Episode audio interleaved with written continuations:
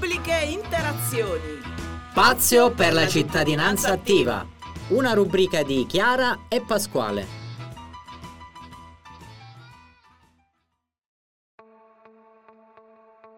Salve a tutti, qui su Radio Teatro Air abbiamo un graditissimo ospite, Marcello Sgarbossa. Pasquale, come di consueto con noi. Sono molto contento di essere qui con Anna, la mia amica del cuore. Abbiamo anche un gruppo Buonasera. WhatsApp con questo nome. Prima volta che faccio un'intervista, sono un po' abituato alle interviste, ma non parlando in italiano, quindi è una, diciamo, una prima volta. No? Quindi sono molto contento di, insomma, in alcuna forma contribuire. Eh, sono felice. beh. Sì, insieme a noi dicevi c'è Anna. Anna è stata da collante, ha fatto comunque Sì. da, da mediatrice per quanto riguarda anche la nostra conoscenza, perché parlando con Anna ci ha raccontato un po' tutto quello che fai in Brasile, quello che vorresti fare anche in Italia, tutte Che attività facendo. che stai già, facendo e che vorresti fare sempre di più. Quindi magari ecco, presentati. Chi è Marcello Sgarbossa, eh, da, da dove viene? E per quale motivo anche in Italia. Ecco, tutto quello che riguarda, poi sappiamo già bene il tuo impegno nel sociale, però vogliamo sapere qualcosina in più. Bene Pasquale Chiara, Eh, allora io sono qui proprio a Francavilla da 45 giorni più o meno perché c'è questa ragazza, questa amica del cuore Anna, che ci siamo eh, conosciuti a Torino a un master 15 anni fa, anche di più, e siamo, siamo diventati amici e lei mi segue diciamo in tutte le mie avventure in Brasile, io direi così, no? ma sono avventure che posso dire una frase che mi caratterizza è che io sono uno che ha diciamo delle idee molto strane a volte, però tante di queste idee sono andate in porto. no? La prima idea è che io sono di un paese piccolo di, di Brasile, eh, poi ora vivo a Porto Alegre, un milione e mezzo, una città, però io sono di un paese come Fra- Francavilla. no? Io un giorno ho messo in testa che volevo andare in Italia a fare il ciclista professionista e vincere il Tour de France. Questo era la mia, diciamo, il traguardo finale, no? Non ho vinto il tour, però sono riuscito a venire in Italia, vi parlo del 93, avevo 18 anni, no? E da lì, eh, insomma, io se, se- se guardo un po' indietro sono qui oggi perché ho preso questa decisione quando avevo 18 anni, 17 anni, no? E non è stato facile, insomma, io secondo me già vado all'ultima domanda, diciamo i consigli per i giovani, no? Che tu devi, guard- devi andare dietro ai tuoi sogni, forse non eh, arriverà proprio, cioè non ho vinto il Tour de France, però sono andato in Italia, ho imparato l'italiano, ho fatto un master, poi ho fatto un dottorato perché avevo fatto il master qui, sono qui adesso con la famiglia per fare un'esperienza ai miei bimbi, alla famiglia, quindi anche se non arrivi a quel traguardo che tu puntavi, però la strada che fai è sempre molto ricca, no? quindi diciamo tutto questo di buono che mi, di stare qui è dovuto a un giorno eh, avere questo traguardo ambizioso che non sono andato lì, però sono arrivato vicino, o Diciamo che hai meglio. la maglia rosa in, in un diverso modo, Bravo, eh. bravo, hai vinto Pasquale. più tappe, Sì, però infatti. magari non hai vinto quella finale dell'idea per eh, la quale sei entrato in Sì, questa sono andato a vedere il Giro d'Italia alla partenza da Pescara e guardavo quel mondo lì che è un mondo tutto, tutto diverso, insomma sono altri... Non lo so se poi vorrei fare quel lavoro lì perché è un lavoro che eh, è molto duro, insomma io vi dico delle cose eh, di, di- di peso, di, cioè deve essere proprio, io direi anche fissato, diciamo, è quasi una cosa maniaca, no? Un- uno per fare il ciclista. Poi c'è anche il discorso del doping, che è una cosa brutta da dire, però io ho smesso a 22 anni perché ho capito che non c'era un'altra sta- strada nel ciclismo se no prendere, fare la cura, come dicevano nell'ambiente. no? Io ho deciso, è stata una decisione molto dura però l'ho presa e non sono, non mi non sono pentito di questa decisione, però in quel momento era stato come abbandonare un sogno perché avevo trovato questo bivio, diciamo, nella strada, eh, nella mia strada del ciclismo. Io poi sono diventato, sempre nella presentazione, no? poi ho, ho fatto la facoltà di giurisprudenza, però già lì ho capito che c'erano almeno due tipi di avvocati, no? quelli che lavorano per chi ha soldi e quelli che lavorano per quelli che hanno bisogno. No? Io ho deciso di lavorare per chi ha bisogno, no? quindi per chi ha bisogno di case, di tutto quello che ne immaginate che c'è in Brasile, che veramente abbiamo una disuguaglianza sociale tremenda. Se qui ci sono dei problemi, insomma basta fare un giro in Brasile e capirete cosa vi dicono, cosa vi sto dicendo. E da quello ho cominciato a essere un attivista dei diritti umani e poi il discorso della bicicletta mi ha fatto diventare anche un, attivista della bicicletta. E una delle altre idee che ho avuto è stato creare il Forum Mondiale della Bicicletta è successo, è accaduto a Porto Alegre nel 2012 e adesso siamo alla decima edizione del Forum Mondiale della Bicicletta, è andato a Nepal, forse il prossimo anno andrà in Messico, quest'anno in Colombia, è andato un po' dappertutto. E io proprio in questi giorni sto cominciando a lavorare per portarlo in Italia perché ho conosciuto Micheli, eh, Michele no, Marco Scarponi, il fratello di Micheli, che è stato un ciclista sì, professionista sì, sì. che è morto per un furgone, insomma per una macchina e quindi mi pare che eh, diciamo, ha una legittimità di cominciare un'organizzazione con altre associazioni perché è un incontro che non si organizza da, dal, dal, governo, e sì dal basso, diciamo, dalle associazioni, dall'attivismo sociale. Quindi sarebbe bello portarlo in Italia se posso aiutare chi ha voglia di portare il giro il Forum Mondiale della Bicicletta a Francavilla, a Pescara, a Chieti, non lo so, mi piacerebbe aiutare, insomma.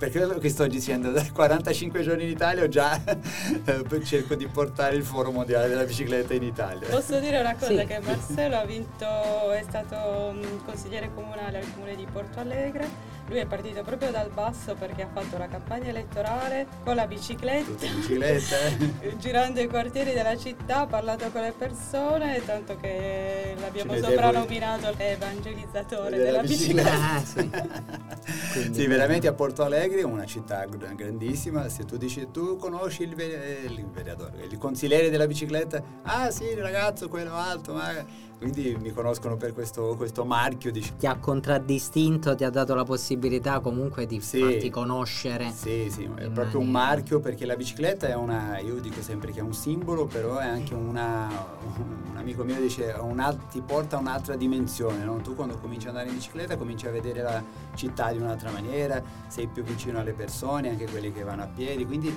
trovi un'altra città e, e, sei sempre lì eh, sotto pressione diciamo di questa cultura della macchina, della velocità, capito? Quindi è un elemento rivoluzionario la bicicletta, no? quindi secondo me è una, un bel spunto per partire per altre lotte sociali. Marcello, dimmi, mi riaggancio a quello che dicevi prima, per dare poi dei consigli ai giovani che il percorso è quello importante, diciamo, sì. non esattamente l'obiettivo finale che potrebbe essere anche troppo grande magari. Sì. Quindi dai ai giovani dei bei consigli che possano, diciamo, cambiargli anche la vita magari ascoltandoti. Allora, io parlo di avevo 15-16 anni, no? magari c'è qualcuno che ci sente che è più o meno a questa età. Io avevo questo sogno di fare il ciclista in Italia. Cioè, un brasiliano, è come, capito, non è, se volevo giocare a calcio era più facile in Brasile, no? Però essere ciclista in Italia era una cosa proprio, i biglietti erano carissimi, io sono stato il primo mi pare il primo o il seconda persona del mio paese che è andata in aereo, mi parlo del 93-94, no? quindi anche i biglietti dell'aereo, insomma era, sembrava una cosa impossibile. No? Allora un giorno ero a un corso, quei corsi non so come si dice, che uno per capire quali sono i tuoi doti, per scegliere la tua professione del futuro. Eh? Di orientamento. Di orientamento, sì.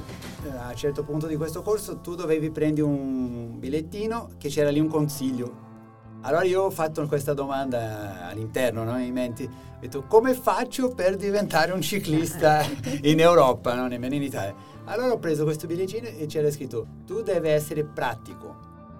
Allora questa cosa mi è venuta, cioè proprio mi ricordo, beh, saranno 30 anni fa, più, di più, no? Eh, allora cosa vuol dire essere pratico? No? Cioè, deve sognare, però deve fare qualcosa che va dietro a questo sogno, no? Quindi la prima cosa ti aspetta, se devo essere pratico, cosa devo fare?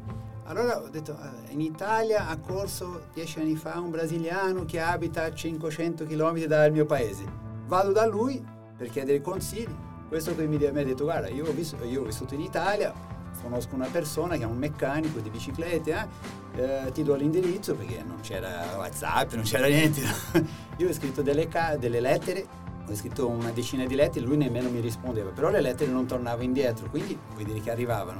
Ah, ecco, questa è un'altra cosa che voglio dire ai giovani, ci vuole anche la persistenza, certo. no? perseverare, perseverare essere comunque sì. la costanza. Sì. Poi sono andato a correre in Uruguay, ho fatto secondo, sono arrivato secondo e ho mandato, e questo qui, essendo lui dell'Uruguay, lui ha visto che io non ero, diciamo, insomma, ero uno, qualcuno che aveva dei numeri, diciamo. Allora lui mi ha risposto, mi ha detto vieni su, io ti do casa, tu lavori con me al negozio e così, insomma, ti do la casa sono venuto su, poi mi è andata bene una corsa, poi sono stato contrattato da una, una squadra italiana, ma voglio dire, cioè serve allora essere pratico, no? Se tu vuoi qualcosa devi essere pratico. In, questo percorso è bene che si sappia, è sempre molto duro, no? Perché questi cinque anni in Italia, negli anni 90 per me basta leggere le lettere che mandavo ai miei sono bagnati fino adesso perché piangevo, avevo, mi mancavano tanto, è stato durissimo, anche se ero in Toscana, posto bellissimo, però mi mancava il livello, diciamo, la famiglia e tutto. No? Quindi è dura, diciamo, no? Però c'è una frase, si dirà anche in italiano, quello che non ti ammazza ti fa diventare più forte. Eh, si certo. dice in italiano sì, questa sì, cosa, io ho cercato una traduzione da me. Quindi io dico, è dura la strada, però è bella, avrà dei momenti durissimi, tristi, e questi fanno parte della strada. No? non so se è un consiglio un po' troppo ampio, però... Assolutamente sì, no, è bello. Mm, una cosa che volevo un po' farti parlare su quello che riguarda delle foto che mi ha inviato Anna di un murales. Ah, bello, questa è un'altra cosa. Che... Un bellissimo murales che è stato fatto, quindi poi magari lo condividiamo in modo tale. Sì. Adesso lo raccontiamo, ma sì. cerchiamo di. Allora, Anna, Anna, Anna, ha seguito tutto il lavoro. sì, Vai, poi parli. È costato, di, di, di, è costato tanto, ma Marcelo con la sua capacità. Un anno di lavoro, sì. Più di un anno. Unire, di fare rete, è riuscita a trovare questa brava, bravissima sì. artista. Sì. Allora, lei è, un, è, una ragazza del Ticino e abita a San Francisco, in California, e lei è una cicloattivista conosciuta, si chiama Mona Caron.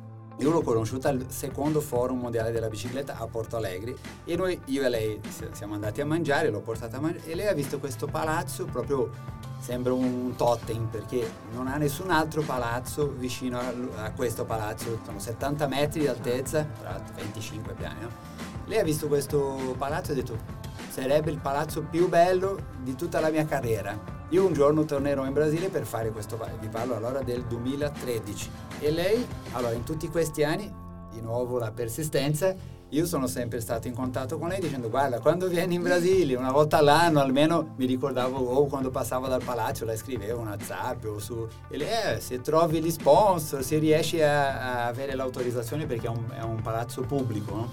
allora a un certo punto lei ha detto guarda il prossimo anno vado in Brasile allora facciamo questo e lei mi ha detto ma tu riesci a avere l'autorizzazione e allora un po' di strategia, no? Io sono andato dall'associazione dei giudici, che li conoscevo, i, i, giudici progressisti, quello del pubblico ministero, e abbiamo fatto una riunione con l'assessore alla cultura della regione e questa qui subito ha detto, guarda, io ho visto l'Instagram di questa artista, è bellissimo, poi è una donna, e questo è molto importante per noi perché insomma sono poche donne che fanno dei murali, quindi autorizziamo. Io non, non, nemmeno ci credevo, io mi ricordo che ho detto, ma assessore, ma non sarebbe meglio consultare, sentire un po' il, il governatore? Diciamo, no, no, lui ha già autorizzato. Quindi, ecco, allora, inve- anziché andare da uno sponsor commerciale, eh, ho avuto un'idea che mi ha costato un anno di vita, diciamo, nel senso buono, no? Sono andato da tutte le associazioni, sindacati, eh, e uno ha dato diciamo 10 euro, 50, quello che, eh, poteva, quello che poteva e insomma a,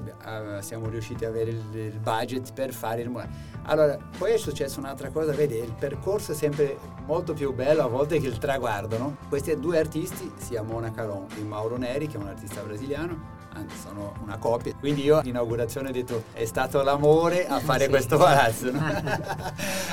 Loro mi hanno detto Marcello noi avremo bisogno di almeno due, due persone che ci ass- fanno dei assistenti, no? E io ho pensato, ma perché due? Perché non possono essere 50, no? Basta fare ogni giorno uno diverso e loro, vabbè, per noi non c'è problemi perché tanto noi siamo gli autori, loro se sono artisti anche loro meglio ancora perché si sanno fanno, fare le ombre. Eh. Quindi abbiamo organizzato un corso aperto a tutti i giovani artisti dei murali, di graffiti, si dice graffiti, no? Sono, sono venuti 65, abbiamo fatto un corso con 65 e tutti sono stati eh, abilitati formalmente a fare lavori in altezza, si dice così, no? Sì, sì. Eh, certificati. E quindi io gestivo durante questi due mesi che gli artisti sono stati a Porto Alegre, quindi è stato un lavoro fatto a più di 100 mani, no? È stato bellissimo perché poi ora insomma chi ci ascolta vedrà questo lavoro, è una, una- la modello è stata una signora che è una religiosa africana, perché in Brasile abbiamo questo contesto, no? la prima cosa è che non esiste i brasiliani, perché i brasiliani è un misto un po' di italiani, un po' di tedeschi, gli schiavi africani, insomma è una storia bruttissima, no? E le religioni africane sono marginalizzate, sono combattuti dagli evangeli, insomma c'è un po' di lotta religiosa anche qui, no? Poi c'è questa pianta che esce, che passa dentro alle mani di questa donna, no? Che lei ha le mani, come si dice, che sembra una bilancia e questa pianta che lei usa, le religiose usano per fare delle docce di purificazione, Ah, ok. così. Fanno proprio, usano per fare, diciamo, vabbè, io non, non me ne intendo dei rituali Ah, ok, ok. africani, no? Questa pianta si chiama giustizia, che è stata scoperta da un inglese che si, chiama- si chiamava Justice. Quindi c'è tutto un lavoro di giu- giustizia sociale, la marginalità, quindi c'è tutto un senso. Io addirittura ho fatto un tatuaggio al Ah. braccio. Se uno ha la buona volontà e l'apertura sempre per avere delle idee, di, eh, cioè riesce a fare non solo, io sto dicendo esempi miei, è un po', non è tanto bello parlare di, di se stesso, no? Però ecco, un altro consiglio è stare sempre aperto e ascoltare quindi il percorso sempre diventa molto a volte più bello che il traguardo. Marcello, che segno zodiacale sei? Arietti, perché si vede... cioè- Perché abbiamo una rubrica qui su. Radio Teatro Air che è quella dell'oroscopo. Ah, vai. E quindi ci agganciamo anche a lei. Attraverso la radio diamo voce a chi come te ogni giorno è attivista nel sociale. Grazie di cuore a Marcelo. Grazie. Grazie. Ad Anna? Grazie a Anna, voi, che- grazie. grazie a Anna, siamo qui, quindi ringraziamo più che altro a lei. Grazie a voi. Salutiamo tutti i nostri ascoltatori di Pubbliche Interazioni. Alla, Alla prossima prossima. puntata. Ciao. Ciao.